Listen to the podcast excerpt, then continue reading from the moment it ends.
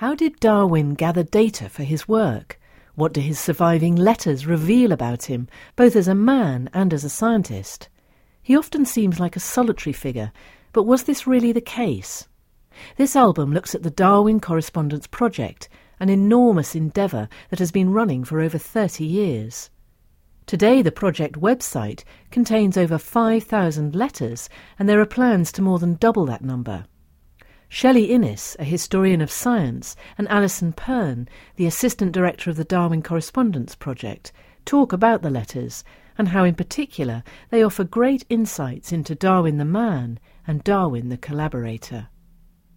The tracks on this album were produced by the Open University in collaboration with the British Council. They form part of Darwin Now, a global initiative celebrating the life and work of Charles Darwin and the impact his ideas about evolution continue to have on today's world.